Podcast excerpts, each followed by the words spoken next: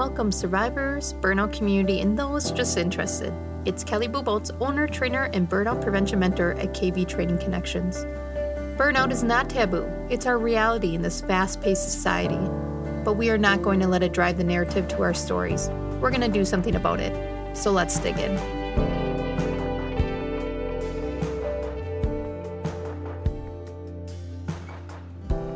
Adulthood burnout.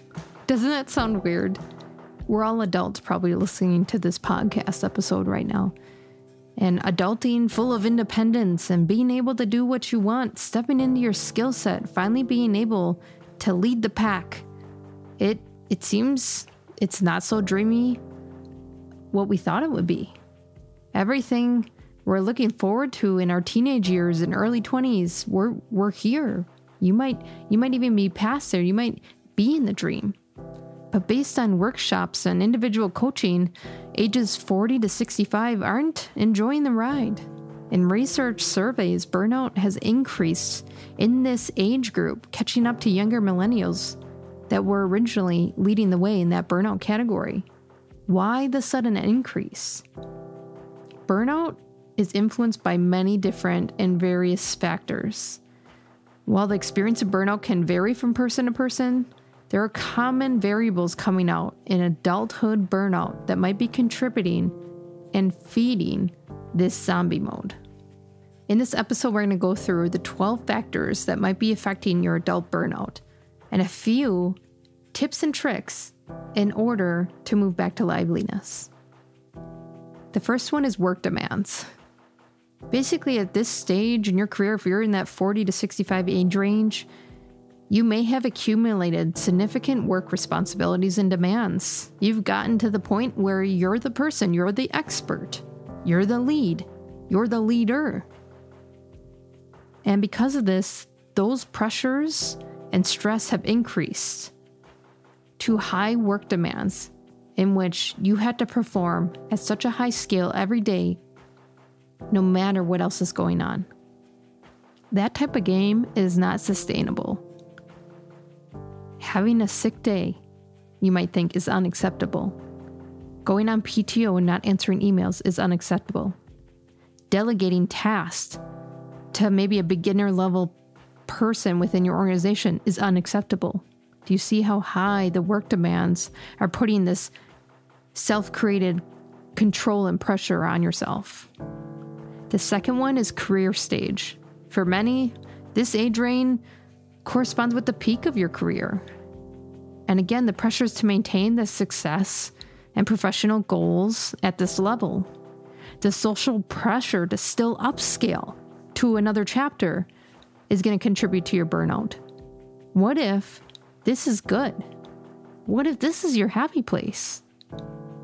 What if you'd be perfectly fine staying here to retirement? We don't think that. Societal expectations is you still step forward. You continue your steps up. I got to that stage early in my career at age twenty-eight. And I still reflect at that time, did I pass up a time that I was happy? That I could have stopped at a certain chapter in which I truly was thriving? The stress was maintainable? And I could go home at night and have a life. But then I was pushed forward to take the next step. And I kept going and I bypassed all those present moments in which I was maybe truly happy. So number two is career stage that may be causing some stress and adulthood burnout. The third one is work-life imbalance. Balancing family responsibilities and personal commitments and work, this rotation, can be challenging. This can be a time where children are more independent, and maybe you're even struggling with identity loss about those distractions. So yes, you're running around. Yes, you're doing all the things, but now that fun might be gone. That fun that you had with each other. That dependence of parent to child dynamics have changed. Work-life imbalance is number three. Number four is long work tenure. Employees in this age group may have been in their profession for a long time. That can lead to burnout because of the continuous work routine and lack of engagement, even maybe lack of challenges. Things are coming so easy to you that you're bored. Yeah, you might work a lot. It doesn't mean you're not expending energy and effort, but are you challenged? Do you feel professional growth? Do you need a career change? It's interesting when I go into the workforce, meeting people who do a career change, and they are the happiest people I have ever met. And some of them are in their forties. Some of them are in their sixties. But they finally stepped into a career path in which they thrive. So number four is long work tenure. Number five that might be contributing to adult burnout is caring for aging parents. Individuals in this group might be dealing with stress of caring for parents that are in that age where their health starts declining. Where do you put them? How do we care for them? That's adding to the overall workload on a daily basis. It's adding to an emotional burden in what you weren't maybe prepared for and is new to you. You're used to caring maybe for your children, friends, coworkers, and now you had to care for the very parents that may have taken care of you. And the interesting thing when I see people in this age group, when I work with them and they talk about aging parents and, and the stresses of that and how do they care for them and when can they find time for appointments and where do they live and the financials of that, and of course supporting your parents through that emotional stage in themselves, not just you as an individual, but your parents' emotional changes. That's all new. You have not went through that already. Give yourself some grace with that change, with that grieving what your parents have been to you and what they're stepping into. So number five is caring for aging parents. Number six is health concerns for you. Health issue, health issues may start arising more, making it harder to cope with work-related stress and contributing to burnout. You might have been on your game and built that resiliency armor, but now it seems harder to keep up with. This is not a recovery mission at that point. It's a prevention one. We just talked about aging parents. You might be seeing some health concerns in which now you want to prevent so you don't become that. You might have even had a hobby that you really enjoyed and now you can no longer do that hobby. And that's okay. It's time to go exploring again. Use it as an adventure. So number six is new health concerns. Number seven is lack of career growth. When you feel stuck in your career or perceived limited opportunities for advancement, and that can be up, like leading people. It can be up, like upskilling, being the expert. It can be up, like leading large projects. But without this lack of advancement, growth, and opportunities, it can lead to feelings of frustration and burnout. Again, this zombie mode, the same thing, day after day after day. Number seven is lack of career growth. Number eight is technological changes. Wow, we've been through a doozy there. Keeping up with the rapid changing advancements of technology can be overwhelming, particularly for those not familiar with the latest tools and systems.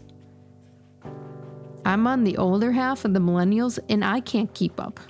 Every day I sign on, there's a new tool, there's a new version, there's a new something. And I haven't even figured out the old. Because I'm just trying to survive, right? We're talking about burnout here, survivalship mode. You're not paying attention to new technologies, you're just trying to make it through the day. So these advancements in the technology are adding another layer of stress. The next one, number nine, is isolation.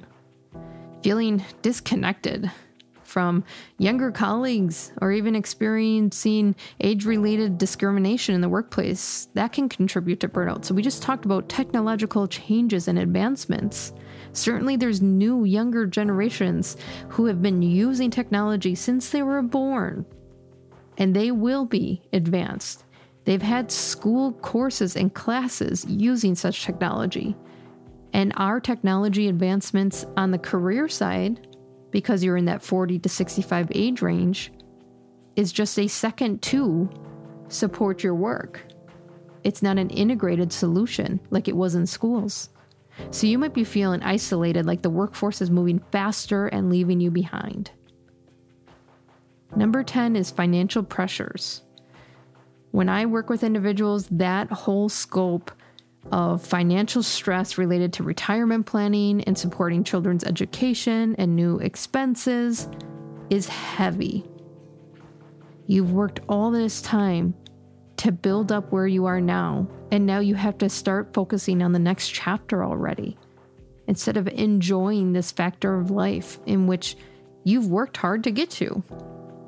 So it's disheartening when I work with people and now they're talking about retirement planning and that overwhelming feeling of not having enough, not knowing how long to work, not knowing if they're going to have health insurance, or if they had to retire early, they need to make sure they're in good health, and et cetera. The piled pressures of that type of decision wears on their face. Financial pressures. Number eleven is lack of recognition. So this is more of a perception, but the perception is you've contributed probably to your employer or the workforce in general for years, years of service, and it might lead to feelings of under-evaluation and burnout. You might be seeing new hires get these bonuses. You might be seeing people take on additional degrees or education or new positions, and you might be in that okay range of just being in your position. You might be in that okay range of just doing what you need to do day in and day out. And that can be cause for lack of recognition. Number twelve is that transition to retirement. For those contemplating retirement, the uncertainty of fear of significant life changes can contribute to your burnout. It's a shift from going to work daily, a career you might have been, been in since the beginning, to what's next, to finding yourself again, to maybe finding hobbies, projects, how to stay busy, get back with friends. Important to note that these variables interact differently for each individual, and not everyone in this age range will experience burnout in the same way. Employers and individuals can work together to recognize and address these contributing factors and promote better work environments and well-being in the in the workplace that actually thrives. So the first step, if you're feeling some of these contributing factors, is to break down one of those twelve and start digging in. Start digging into how can you have a conversation proactively at work to get more challenging work, or vice versa. How can you have that conversation at work to get less challenging work, or delegation, or assistance and support because you're overloaded? What conversations do you need to have with your family, your parents? And if you're an independent learner, if you've been listening to these episodes, grabbing up material and applying it, don't forget to check out the four transformational checkpoints on this journey through the Burnout Compass program. It's an online burnout recovery program delivered straight to your email. Four weeks of guidance and education videos, four checkpoint action planning worksheets, and follow-up tips to support your adventure thereafter. Grab it up on the link in the show notes. I know you're not lazy. Most people in burnout are high performers, those serving others before themselves. Don't discount this step today, the step in which you focused on your self-growth. Piecing together the puzzle is half the journey. Rediscovering energy through new actions and habits is the other. Do not underestimate the strength in your actions and the beast to do hard things that lies within you. Check out more burnout resources on my website to move from zombie mode back to liveliness. See you soon.